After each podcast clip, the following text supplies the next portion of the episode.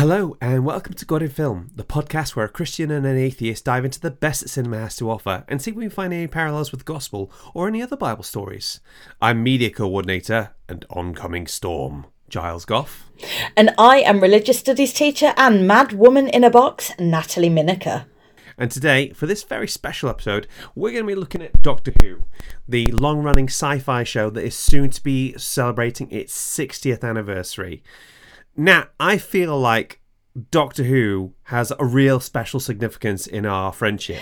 It really does. I feel like I'm responsible for getting you into Doctor Who. 100%. Basically, right? So I watched Rose because it was such a big deal when uh, when it came out, and I saw the incredibly CGI, the the the, the shonky CGI. Yeah, I it's saw, a bit wonky. um, it's not it's not great, you know.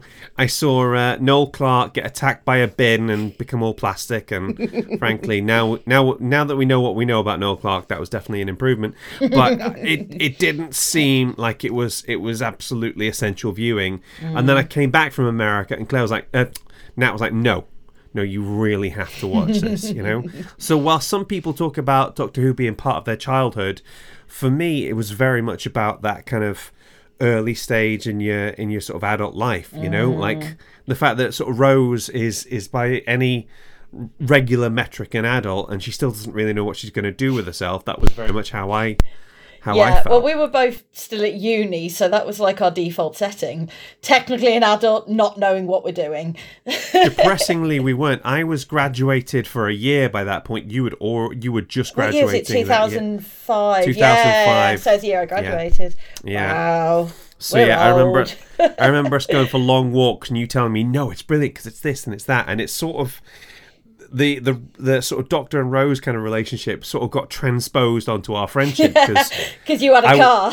I had a car which is as close as close to a TARDIS as you need in early noughties and, North and Wales. I was the know? working class girl with questionable clothes choices. So, uh, and you had a leather jacket. I mean, it was perfect. Yeah, but I mean, I tell you something though. When Rose got trapped in that alternate dimension, and you went to China for a year, exactly the same feelings. Did you just go- I'm pressing my face up against walls whilst the whilst the, like the the sort of doomsday theme is on. You know, it was that was a long year without you. It that's all I'm going to say. year. I do. you know? I do apologise for abandoning you. Now, some of the more sharper eared listeners will notice we're covering Doctor Who, which, you know, for the hardcore fans, you'll obviously know we already did this several years ago. And to you, I say, A, well done for noticing, B, shut up, and C, it is a extremely long running show. It's been going for 60 of your Earth years.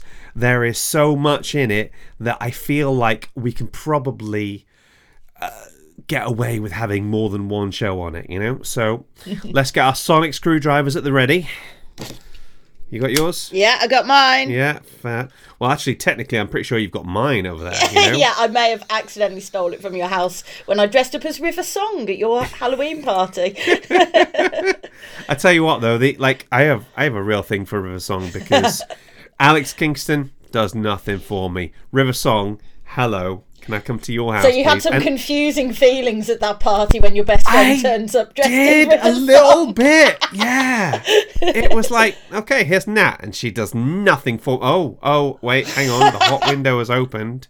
For our wedding, we did like different invites. There was like a Casablanca themed invite, and there was a, a Harry Potter themed one, and a Jane Eyre themed one, and there was a there was a Doctor Who themed wedding invite. One with like Claire, my wife Claire, dressed up as the, as the Doctor, and me dressed up as River Song. So that's one of the few cosplays we've got in common. Oh, we've both done River Song. I never We've both realised. done River Song. Ah, Now, without further ado, let's get into Nat Facts. Nut facts.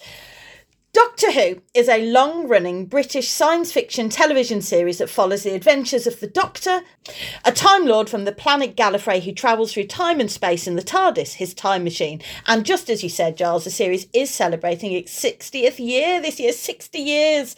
That's actually hmm. older than us. Um, I know we've been around that long. Uh, the first episode of Doctor Who, titled "An Unearthly Child," originally aired on November twenty third, nineteen sixty three. This date holds historical significance because it was the day after the assassination of President John F. Kennedy on November twenty second. Uh, the episode was repeated a week later on November thirtieth, which allowed more viewers to experience the beginning of the iconic series without the disruption caused by the news coverage of the assassination.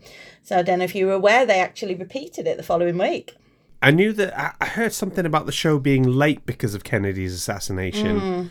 I think it was more that people were like, I don't particularly want to watch a new science fiction program when like something cataclysmic has happened. Yeah.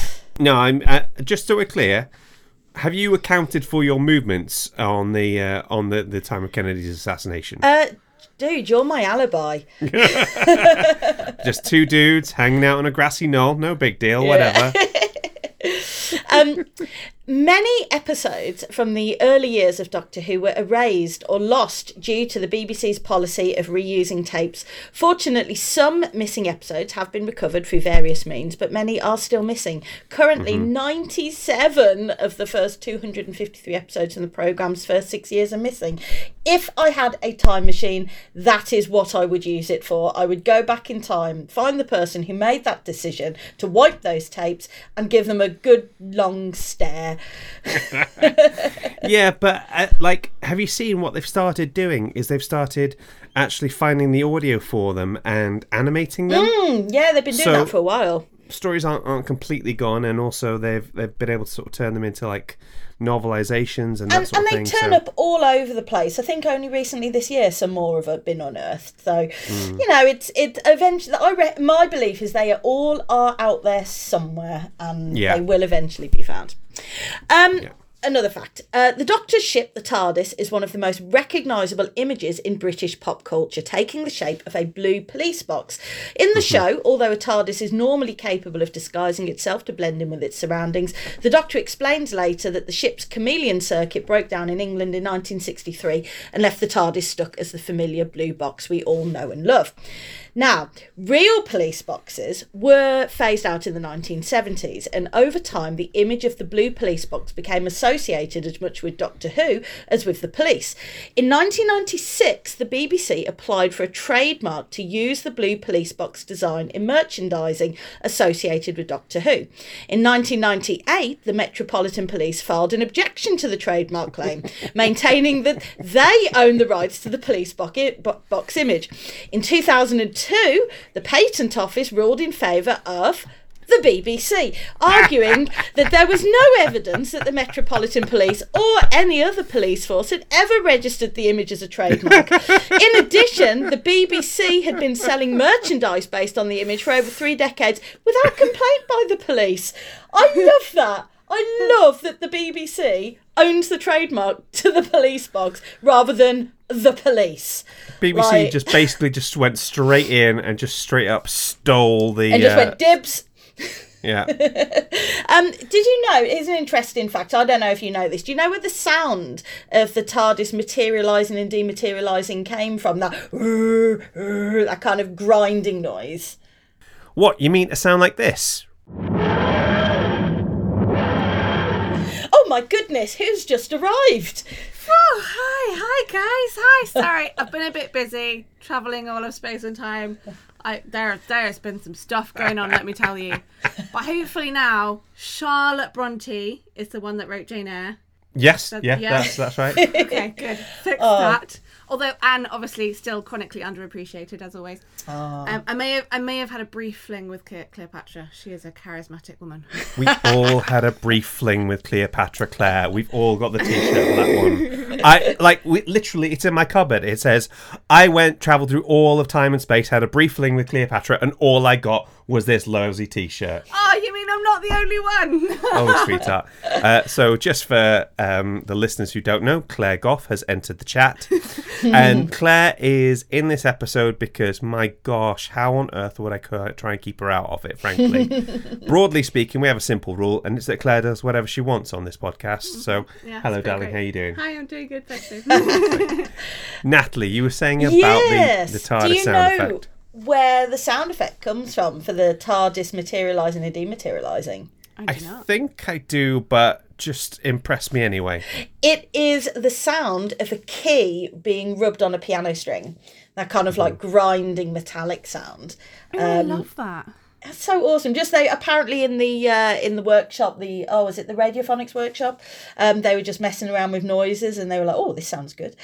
Uh, I have one more fact for you, and this is an incredibly self-centered fact. Um, this Love it. is a little nat fact.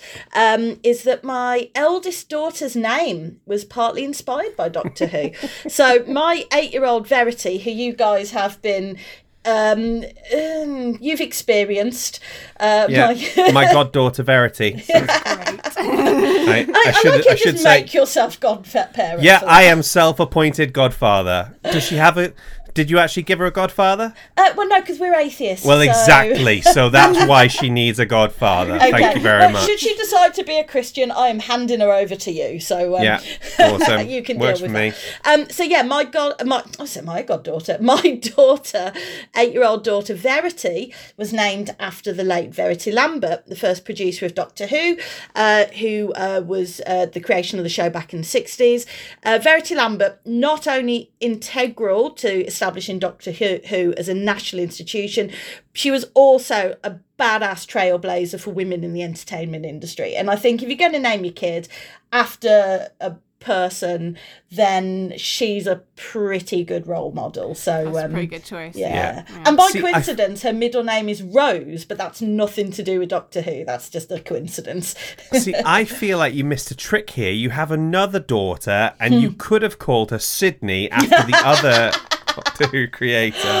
no, no, I wouldn't put. She's Edith. I'm sure there's an Edith somewhere in Doctor Who history. So S- awesome. Sydney, we've not considered that one. Yeah, I, I should also point out that at the time of recording, Claire is seven months pregnant.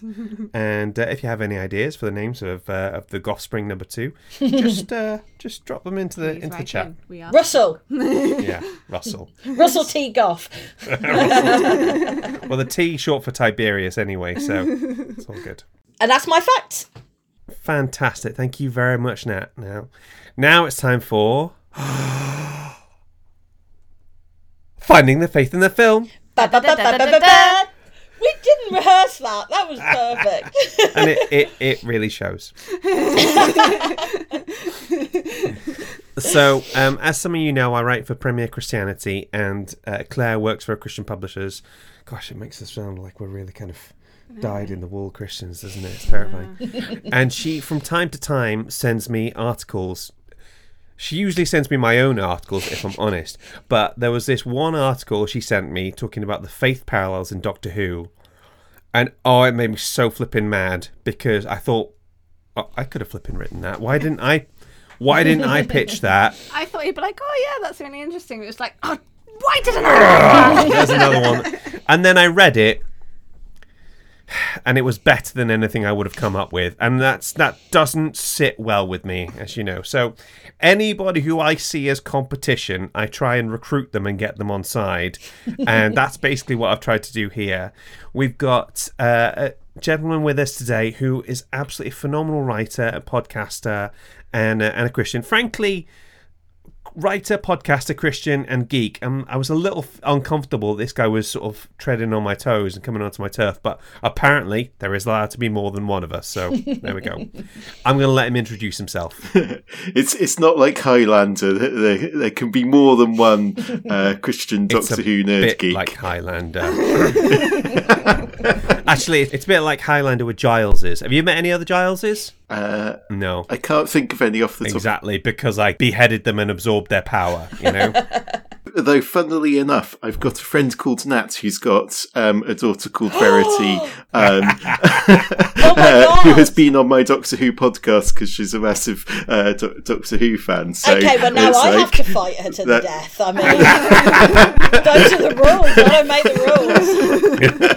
rules. uh, youngest has just turned one, but his due date was uh, the twenty second of November last year, I think. And so I was like, oh, he could he could end up arriving on the twenty third. In which case, we've we've got to call him something like uh, uh, William Hartnell Woodbridge or something. You know, in all the excitement, you haven't actually introduced yourself.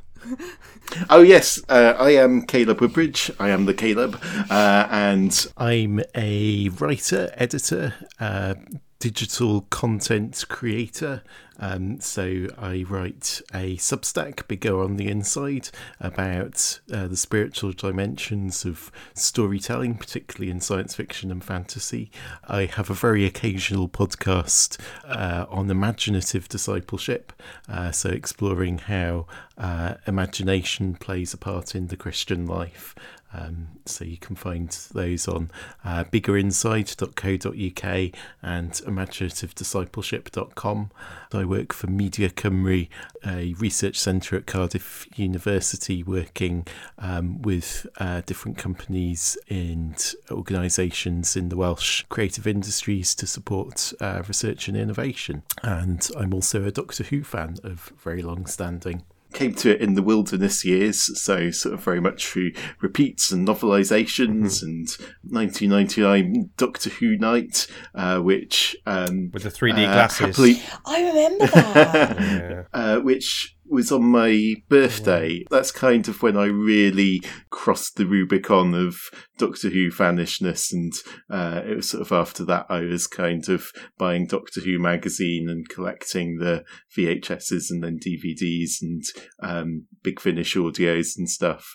Um, so I was overjoyed when it came back in 2005, uh, um, particularly since I was heading to Cardiff University to um, uh, study English and history, but Doctor Who was going to be made on my doorstep, and I did indeed um, see it filming. In fact, I, I saw F- Doctor Who filming uh, at Cardiff University just this this week because it was they were outside the biosciences building pretending it was a hospital. I'm so jealous.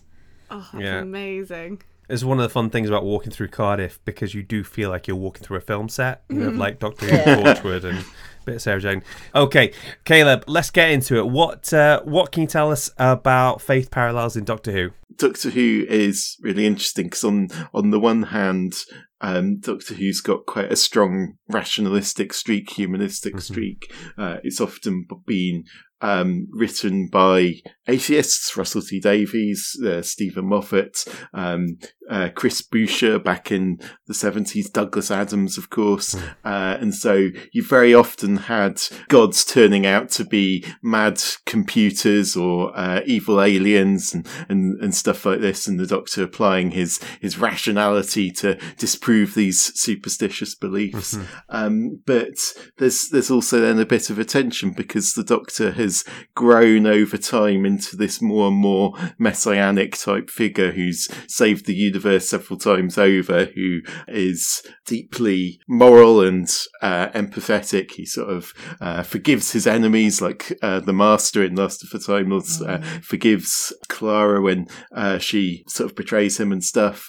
Uh, he's a, a very non-violent, violence as a matter of last resort type hero, relying on his wits. Uh, there's lots that's very, very deeply Christian in in the way that he behaves as a hero some of those things aren't exclusively Christian, but they come down to us within our Western culture, very much inflected by Christian values and Christian her- heritage. Uh, so there's this real interesting spiritual mm. paradox of uh, rom- romantic rationalism, a desire for a Messiah coupled with a, uh, a scientific uh, rationalism, a someone who's both a lonely god and a madman mm. in a mm. box. Um, and uh, I think in my experience of fandom, I think probably both outspoken atheists and Christians are sort of overrepresented uh, in terms of uh, often it's people with strongly held beliefs who perhaps feel a little bit on the outside of of, yeah. of things who who who particularly resonate with the Doctor, who that appeal to people both of no faith and of of, of strong faith uh, is really interesting, and I think Doctor Who is is a great opportunity. Uh, one of the things I love about science fiction is how it opens up these big questions in a way that uh, can bring people of different beliefs together around around the the campfire of storytelling to engage with some of life's big big questions. There's there's Buddhism, there's Christianity, there's all, all these different things at different points. Um, Russell T Davies, in particular, often plays with Christian imagery, but in a way that's quite subversive and, and clever in terms of putting a more humanistic spin uh, on it. So there's, there's there's so much to talk about there across the, sh- the show's sixty years of history. Hundred percent. Do you want to tell us about the about the trailer? Because you made a fantastic point just about the Christopher Eccleston trailer, and like after fifty odd episodes in, I am pretty good at finding faith parallels at pretty much anything, as the Fireman Sam episode will attest to. Um, you managed to find a faith parallel in just that that trailer with uh, Christopher Eccleston, which I thought was fantastic, and I was hoping you'd tell us a bit, little bit about. This was the trailer, uh, the "Do You Want to Come with Me" um, trailer back um, when uh, the show was coming back in 2005. So it was very much trying to get people on board, and it was Christopher Eccleston's sort of direct to camera. Do you want to come with me? Because if you do. I have to warn you. I'm It won't be quiet. It won't be thinking car- calm. It won't be safe. But I'll tell you what it will be. The trip of a lifetime. It sort of mentions various things: aliens from the past, ghosts of uh, ghosts in the past, aliens from the future, the day Earth died in a ball of flame, uh, eschatology even in, in, in there. The thing it reminds me of is that call of Jesus to be a disciple, to come with him, to follow him, the way he ca- called these ordinary people, these ordinary fishermen, uh, and other uh, uh, other people out of their ordinary lives to uh, come and be his disciples. The doctor's not just someone having adventures. He's he's not just fighting monsters. He's fighting injustice. And there's a wonderful speech by rose in parting of the ways where um, she thinks she's been sent back to to, for her protection by the doctor and she's trying to find a way back to him in the future as he faces down the daleks. Um, and she tells her mum and Mickey. It's not just the the aliens' adventures. It's it's the the standing up. It's saying no. It's it's doing what's what's right. And so I think there's there's something deeply resonant in that. And I think that that moral core to the show and of the character of the Doctor, I think, is something that's really integral to to the show's uh, long-lasting appeal. Uh, and again, it's it's got a, a spiritual dimension to it. It doesn't that, that can resonate across uh, different beliefs, but but certainly it's uh, it's hard for me to hear that "Do you want to come with me?" thing without hearing the echo of uh, Jesus' call to come come follow me. That's interesting. I think one thing you also picked up on was like just the exciting nature of following Jesus. I haven't been called to do any kind of long term missions or anything like that, but I've done sort of short term ones in different places. I've ended up making videos for different charities because following Jesus. And I think the entire sort of course of your life, Claire, changed dramatically just because you followed Jesus, didn't you? Yeah, yeah. So I uh, I I was working uh, down south near near my parents living there after I left university and kept hearing about human trafficking, and I, I was kind of being hit over the head by the subject everywhere I went until I got the hint that God wanted me to do something um, in that area. So um, I ended up moving to Manchester and working for a charity, and I, I never would have moved up here if it wasn't for that. And I was quite an anxious, shy, uh, early twenties girl, so it was a bit terrifying. It's not something I would have ever have dreamed of if it hadn't, if I hadn't felt like it was something God wanted me to do. And He really, He really turned up for me, honestly, and it's worked out really well because I met Giles. so yeah. yeah, I mean, it's been fun recently seeing these tales of the TARDIS that they've Yeah. uh, put out with the introductions with the companions.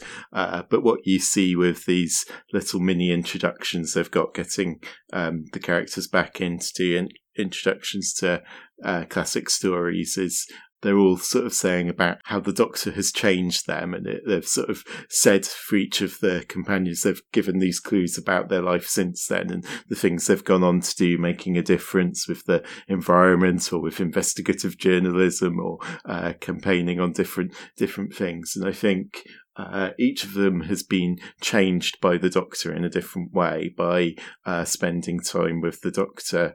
They have become better fitted to make a difference in the world. And that should be what the Christian life is, is about. And that by spending time with Jesus, knowing God as he's revealed himself as a human being, uh, stepped into the pages of history, that we can become his companions, as it were, Mm. uh, sort of sent out to to do do some good in the world, to take part in his his mission of redeeming and transforming the world. I mean, obviously, the the legacy of Christianity in the world is complicated, and there's lots of negative as well as positive aspects to that. But that's that's what it should be doing. By being with Jesus, we should be changed to to be salt and light and to to make a make a difference as well as sharing the faith giving other people the opportunity to hear about jesus for themselves but it's also just uh, living out justice generosity kindness goodness forgiveness truth all of the all of these things all of the things that have become so taken for granted as part of uh, our values um, largely in our culture because of the influence Mm. of Christianity. Never and- be cruel or cowardly. Yeah, that's the- yeah. that's the one I, I like. You know, I've been thinking a lot about the. Um, I say thinking a lot. I mean, it's just come into my head now. I've been thinking a lot about the the timeless child um, story Hmm. arc. Nat, do you want to give us a quick recap of what that is? Can you remember it? Um, oh, wasn't it like essentially like all the Time Lords are a product of this timeless child who was found, and then it turns out it's the Doctor. Yeah. So Because of course it as is. best as, as best as You as tell I I'm not a huge remember fan of this storyline. Uh, don't worry, none of us were a huge fan of this storyline. But as best as I can remember it, the idea is that the Doctor had sort of turned up on Gallifrey as a, a as a baby and had been sort of taken in, and has the ability to regenerate and gives that power to the, The rest of the Gallifreyan people, to the rest of the Time Lords, and it's so. The, the doctor is the source of regeneration there. I mean, you can hear the parallel as I'm saying it, can't you? That this sort of person comes into the world and gives the gift of new life to everybody, you know. and I'm literally just that's just occurring to me now, you know. Yeah, I keep thinking about um, the end of David Tennant's era. It's, it's when uh, Wilf gets trapped in that sort of radioactive oh, thing. Um, yeah, the end of time. Thank you, the end of time. Yeah, and uh, and the, tap, Doctor. tap, tap, tap.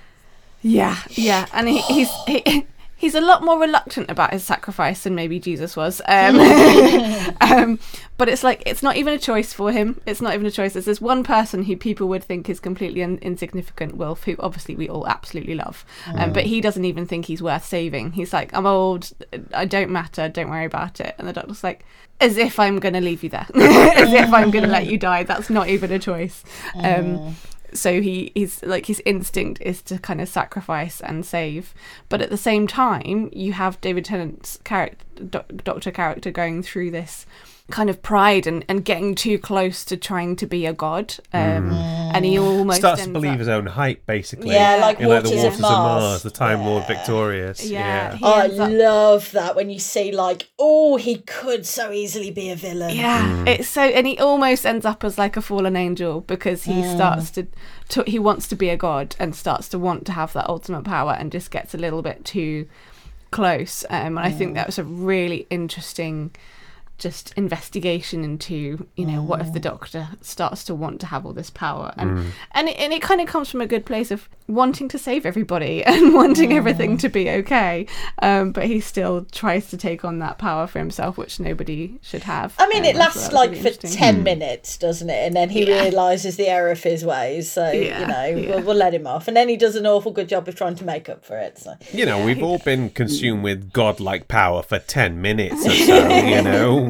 And I think it's interesting because there are ways in which the de- Doctor gets set up as this kind of quasi messianic figure, especially sort of say the end of David Tennant's second series with the Master and the Sound of Drums and Last of the Time Lords, and uh, it's sort of the prayers through the Archangel Yeah. network sort of make the Doctor ascend. He sort of goes, "I forgive you to the, the Master," and, uh, uh, and and and so on. And it's very much playing playing with that, um, but at the same time.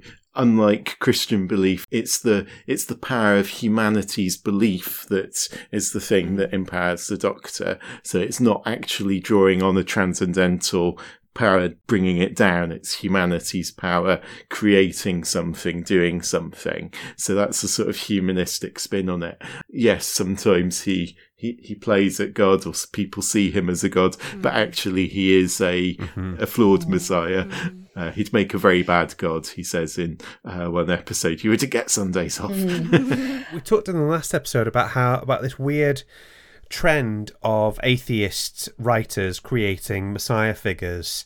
And i do i do wonder if there's something in that that needs to be sort of picked on that and I've, I've seen this i've seen elements of this in the past where church and christianity tends to come with like almost like a pre-packaged community ready to go. Mm. Do you know what I mean? Mm. You've got that. You've got that ready. And like our our church community have been brilliant. Literally, it, when you're having a kid, there's there's like a meal rota sorted out for you. You know, when your dad passed away, a friend of ours from church just turned up and played with Riley while we got everything ready. Mm. They literally, our, our sort of friends from church turned up and helped us sort of clean our house and sort of shift like things around. And I think sometimes when you don't you don't have that community built in and you don't have that um, singularity of vision, I think some atheists can miss that a bit. And I think sometimes maybe that's what maybe that's what like Russell T Davies, Big Russ as he's known to his friends, is uh, is trying to sort of bring in there. I don't know. Nat, what do you think? I think like the the whole community element of Christianity. I think it is something that atheism uh, hasn't really found an equivalent, but I mm. think hmm. there were a lot of secular versions of that. Like, you know, when we were at university together, our oh, acting yeah. society, like that was our our community. And I think there are uh, there have been attempts within, like particularly within humanism, to try and have to build those sorts of communities. And the problem is a little bit with atheists trying to organize atheists is a bit like herding cats. Herding cats, yeah. yeah. because which kind of atheist are you? Are you the yeah. humanist atheist? Atheist? Are you the rationalist atheist? Are you the nihilist? Uh, if, they're, if they're the nihilist, you can stay well clear. The thing is, them, atheist you know? is just a descriptor rather than a, an ideology. It's um, just a term fair, that you use. So atheists haven't had 2,000 years to form denominations yet. So. Yeah, fair play. fair play. We've got, um, we yeah. have a bit of a head start. Yeah. Going back to your point about like atheist loving messianist, messianistic figures. Messianic. Thank you. I can never say that word. You think I should be able to say it as being an RS teacher, wouldn't you? But um, yeah, I think it's a bit of chicken and egg thing to me because it could be that because even if you're an atheist, if you grow up in the West, you're surrounded by Christianity. And so, mm-hmm. like, I class myself as culturally Christian, even if I'm not a Christian. So, like, I'm surrounded by the culture of Christianity. This is a, a topic we do in yeah. GCSE. Like, you know, we do the question, is uh, the UK a Christian country? And you could just break it down to oh well you know christianity is uh, now technically a minority religion in that more people follow other religions or no religion compared to christianity. But when you think about like our, our year is um, shaped by christian festivals still. We have um, mm-hmm. sunday being you know sunday trading laws. Like there's a million examples of this. So it could be that atheist writers are uh, drawing on messianic figures. Did i say that right? Um as a thank you. Yeah as a as a as a writing trope because that is what we grow up surrounded yeah. by. On the other hand, like because I also my I am a religious studies teacher, but my background is in um, psychology. That's what I did at university. I sort of mm-hmm. tripped and fell into teaching religious studies. Um, I yeah. I, I think took... when you say tripped and fell, basically your boss has said you do it and you couldn't think of a good reason to say no yeah it was uh 12 years ago my boss was like can you do rs just for one year and now i'm 12 years later teaching it up to a level and i bloody love it if i was with my psychology hat on i'd wonder if is there something because it's not just christianity that has this uh, messiah figure the idea of like a um uh, somebody sacrificing themselves for the good of others and then with resurrection as well like there are other religions that have got those mm. sort of hmm. motifs part of me wonders is it just something within human nature? Like, is it feeding some sort of deeper uh i don't know like uh, is it just something that our brains our brains are built to find those type of stories quite appealing i'd, I'd quite like to read some research on that so i'm not going to comment any more on it because i don't have the peer reviewed articles to back me up here so well, I actually got chance when I was a student to interview Russell T Davies. Oh, come on! Okay, he wins. The He's the new Giles. there can be only one Giles. Look, we've already got Chapman. Chapman's actually a Doctor Yeah. Who writer, so I'm just saying, like, in the hierarchy of cool people we know, like, Yeah. we need to have a conversation about where Caleb comes into it, you know? I mean, he's in the running. Yeah. Go, he's, Caleb. he's part of the conversation. Uh, I've got a couple of Big Finish short stories I've written, but I don't think as much as Chapman.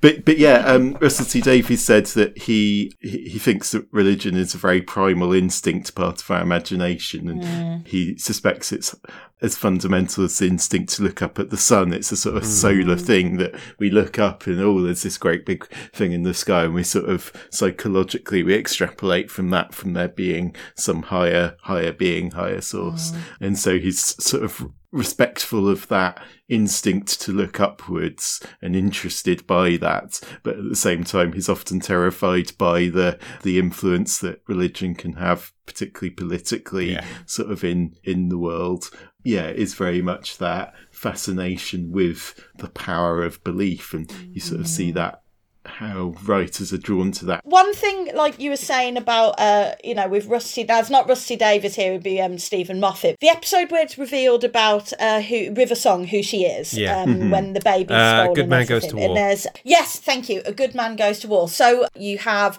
uh, one of the characters says some uh, talking to the doctor about the influence that the doctor has, and on one planet, um, the word doctor means soldier, warrior, and I feel like that, you know, that idea of religion, yes, it can be good, but can also lead to other things. If we're making this comparison that the doctor is like this um, a religious figure, then I think feel like that is uh, an example of where people take that religious message but then militarize Yeah. it and i think that is something that can happen as well. Like well Republican Jesus.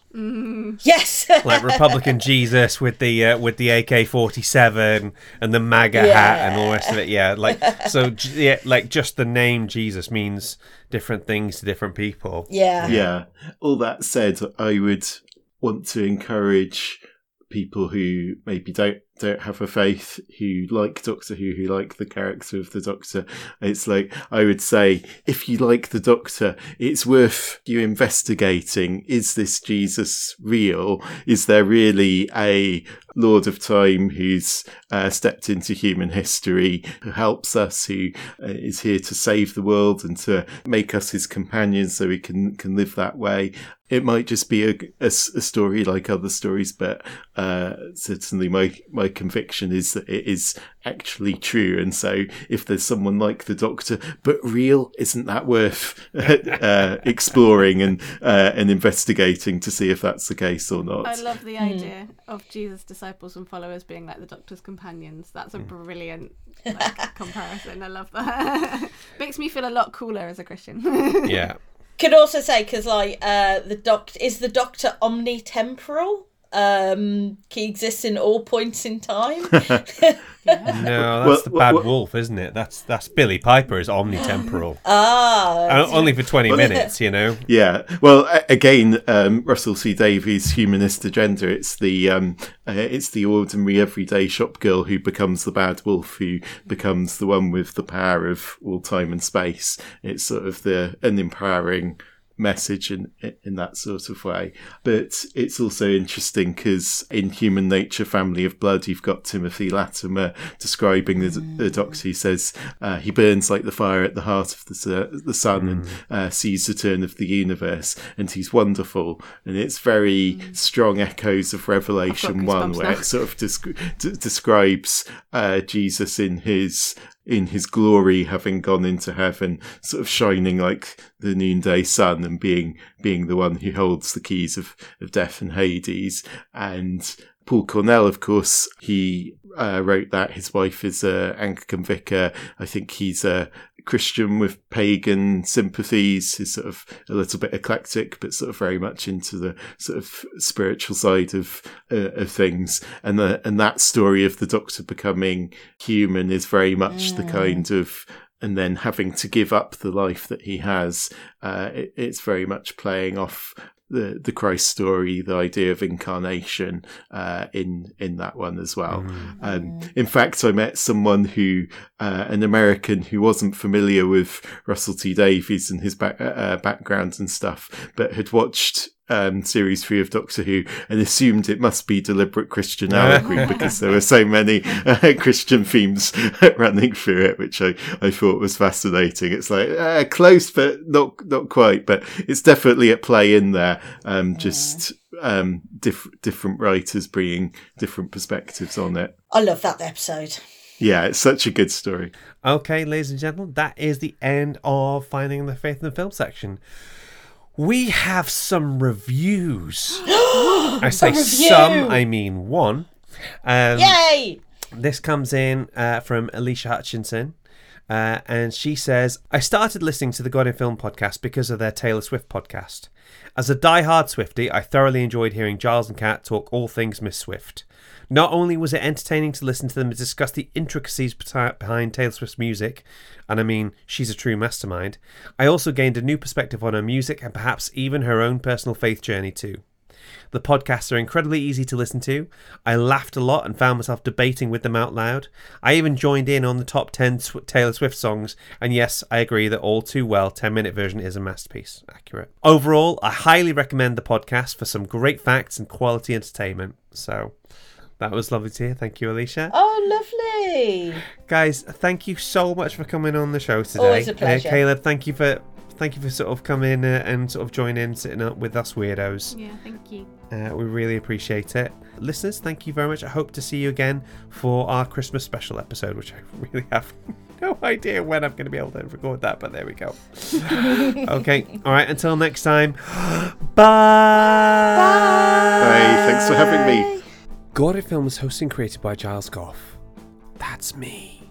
Mixing and editing by Giles. Our logo was designed by, Julie Walsh. and our theme tune was composed by. Rick Lee. Fact checking and waffle editing by literally no one. I've gone drunk with the lack of oversight. Please rate and review, unless it's a one star, in which case just remember I'm Giles. I'm a geek. I'm from the city of Bangor in the land of Wales. I'm 40.5 years old, and I'm the man who's going to entertain you and the minds of all six other people listening to this podcast. You got a problem with that? In that case, hello and Z!